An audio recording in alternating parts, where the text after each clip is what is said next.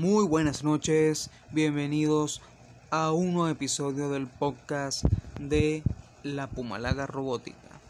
Debido al, a, la, a la aceptación que tuvo el primer episodio, para los que lo pudieron oír, he decidido hacer otro episodio en la brevedad. Como podrán haber visto en mi Facebook, los que me tienen en la red social, Facebook, iba a hablar de una supuesta adicción con la cual he luchado durante muchos años. Y créanme, no es algo, no es una mentira, realmente es una adicción, una adicción con la que he luchado bastante tiempo.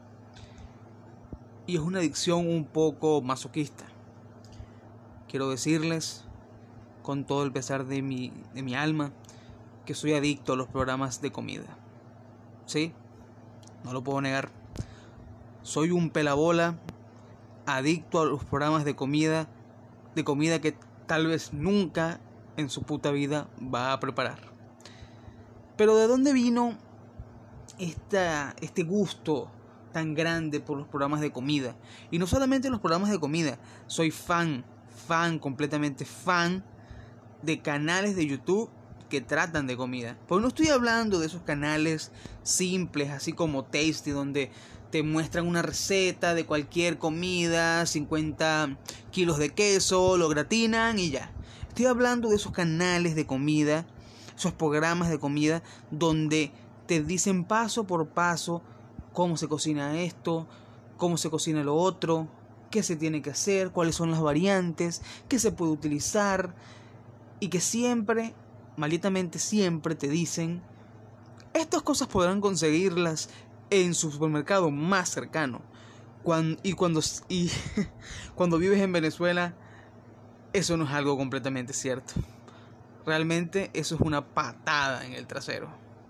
Pero bueno, este gusto tan grande por los programas de cocina, los canales de cocina, la temática de la cocina en general, creo que vino desde yo estando muy pequeño, antes de graduarme de la profesión en la que estoy ahorita, o sea, de la que me gradué finalmente, que fue pedagogía en historia y geografía, eh, tuve muchos gustos para otras carreras.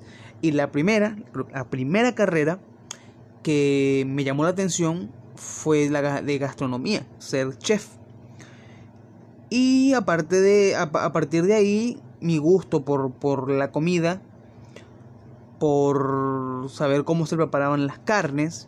Soy un carnívoro total, me encanta mucho la carne. Eh, me llevó a investigar, me llevó a leer, me llevó a ver muchos, muchos programas de comida. Ya cuando me metí más en lo que era seguir canales de YouTube, muchos de los canales a los cuales empecé a seguir eran canales de comida. Canales como La Cocina del Pirata, Los Viajes del Pirata, La Capital de Oscar Mesar, Cenando con Pablo, Joe Burger Challenge, Los Locos por el Asado, y a ver reposiciones de programas de Food Network, El Gourmet. Es más, recientemente bueno, recientemente no tanto, ya tengo cinco meses usando Netflix continuamente. Y una de las primeras cosas que busqué fueron documentales de comida.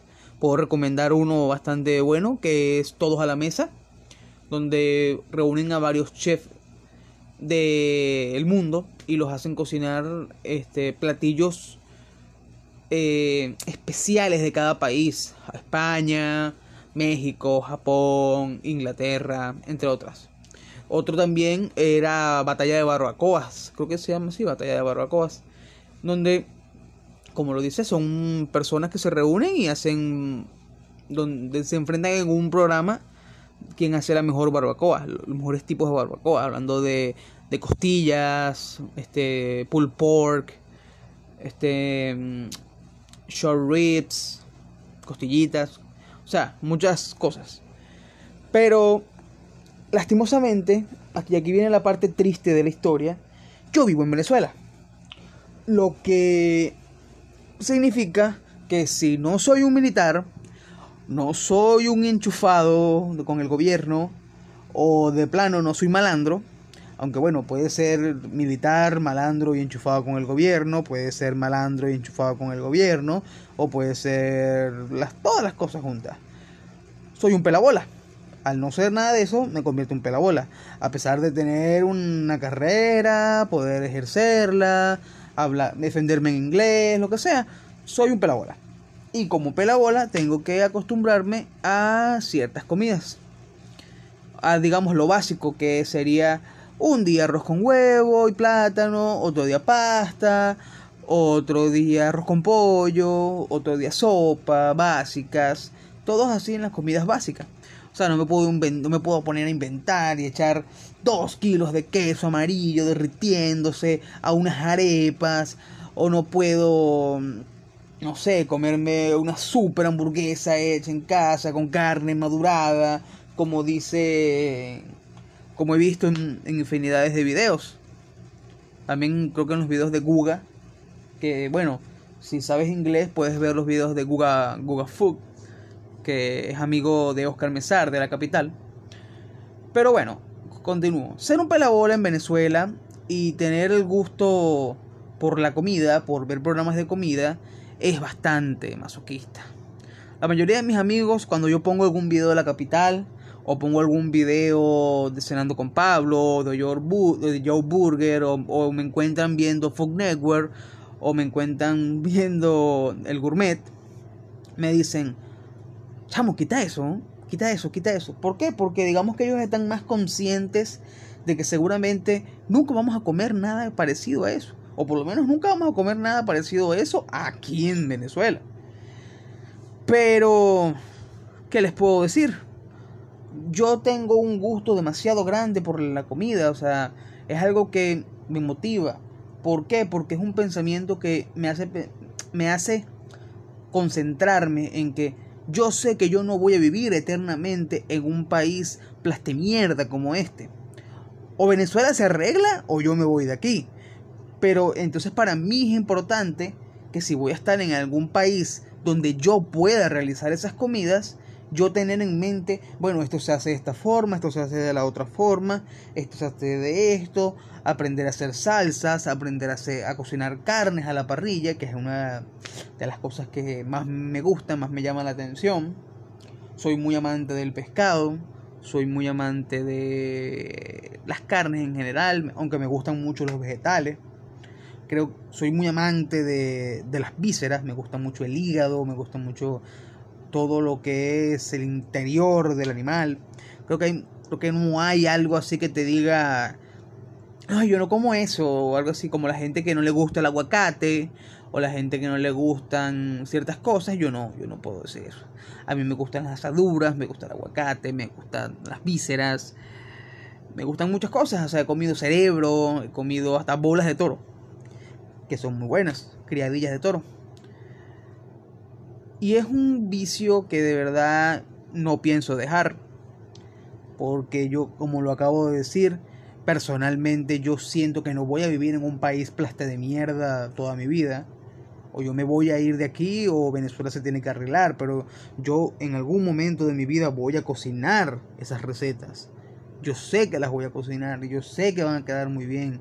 Y sé que todos esos conocimientos que yo adquirí pasando verga aquí en Venezuela y pelando bola, que es una expresión para los que no son venezolanos de estar muriéndose de hambre con el dinero. este, yo sé que todos esos conocimientos van a servir y van a van a van a ser fundamentales para cuando yo pueda cocinar sobre eso. O sea, cocinar esas comidas. Pero bueno, es bueno hablar de esto. Sé que no soy el único, tengo varios amigos que también comparten esta adicción por, por los programas de cocina. Quiero mandar saludos a mi amigo Fran, que es uno de los que ha podido escuchar mi, mi podcast, ahorita empezando y sé que me apoya. Espero traerlo a, al podcast en cualquier momento para que hable, nos cuente algo. Y bueno, de verdad que estoy muy contento de, del recibimiento que ha tenido el primer episodio. Lo han escuchado alrededor de 5, 10 personas, pero, o sea, eso es empezando. Espero que, que ya en el futuro aumente y, y que las personas que, que, tengan algo que decirme, una recomendación de algún tema, una recomendación de cosas que mejorar, cosas que debería cambiar, lo hagan porque es algo que valoro bastante. Yo valoro siempre una crítica sincera, valoro más una crítica sincera a que me digan, ah, sí, está bien, excelente, y sea una cagada. O sea, si estoy haciendo una, una mierda, me tienes que decir, mira, chamo, una mierda. Por favor, cambia esto y cambia lo otro. Y yo diré, coño, gracias. A, no, que yo esté haciendo una mierda y me digan, no, calidad, calidad, y que esté pasando pena, pues. Bueno, sin mucho más nada que decir, eh, me, me, me disculpo por los errores que pude haber cometido en el primero o en este episodio, las muletillas, poco a poco iré mejorando eso, poco a poco iré agregando otras cosas. Y les doy muchas gracias a los que han podido escuchar y compartir el link del podcast. Y me despido. Espero que pasen una buena noche, un buen día, un buena, una buena tarde, dependiendo de cuándo estén escuchando esto. Y les mando muchos saludos.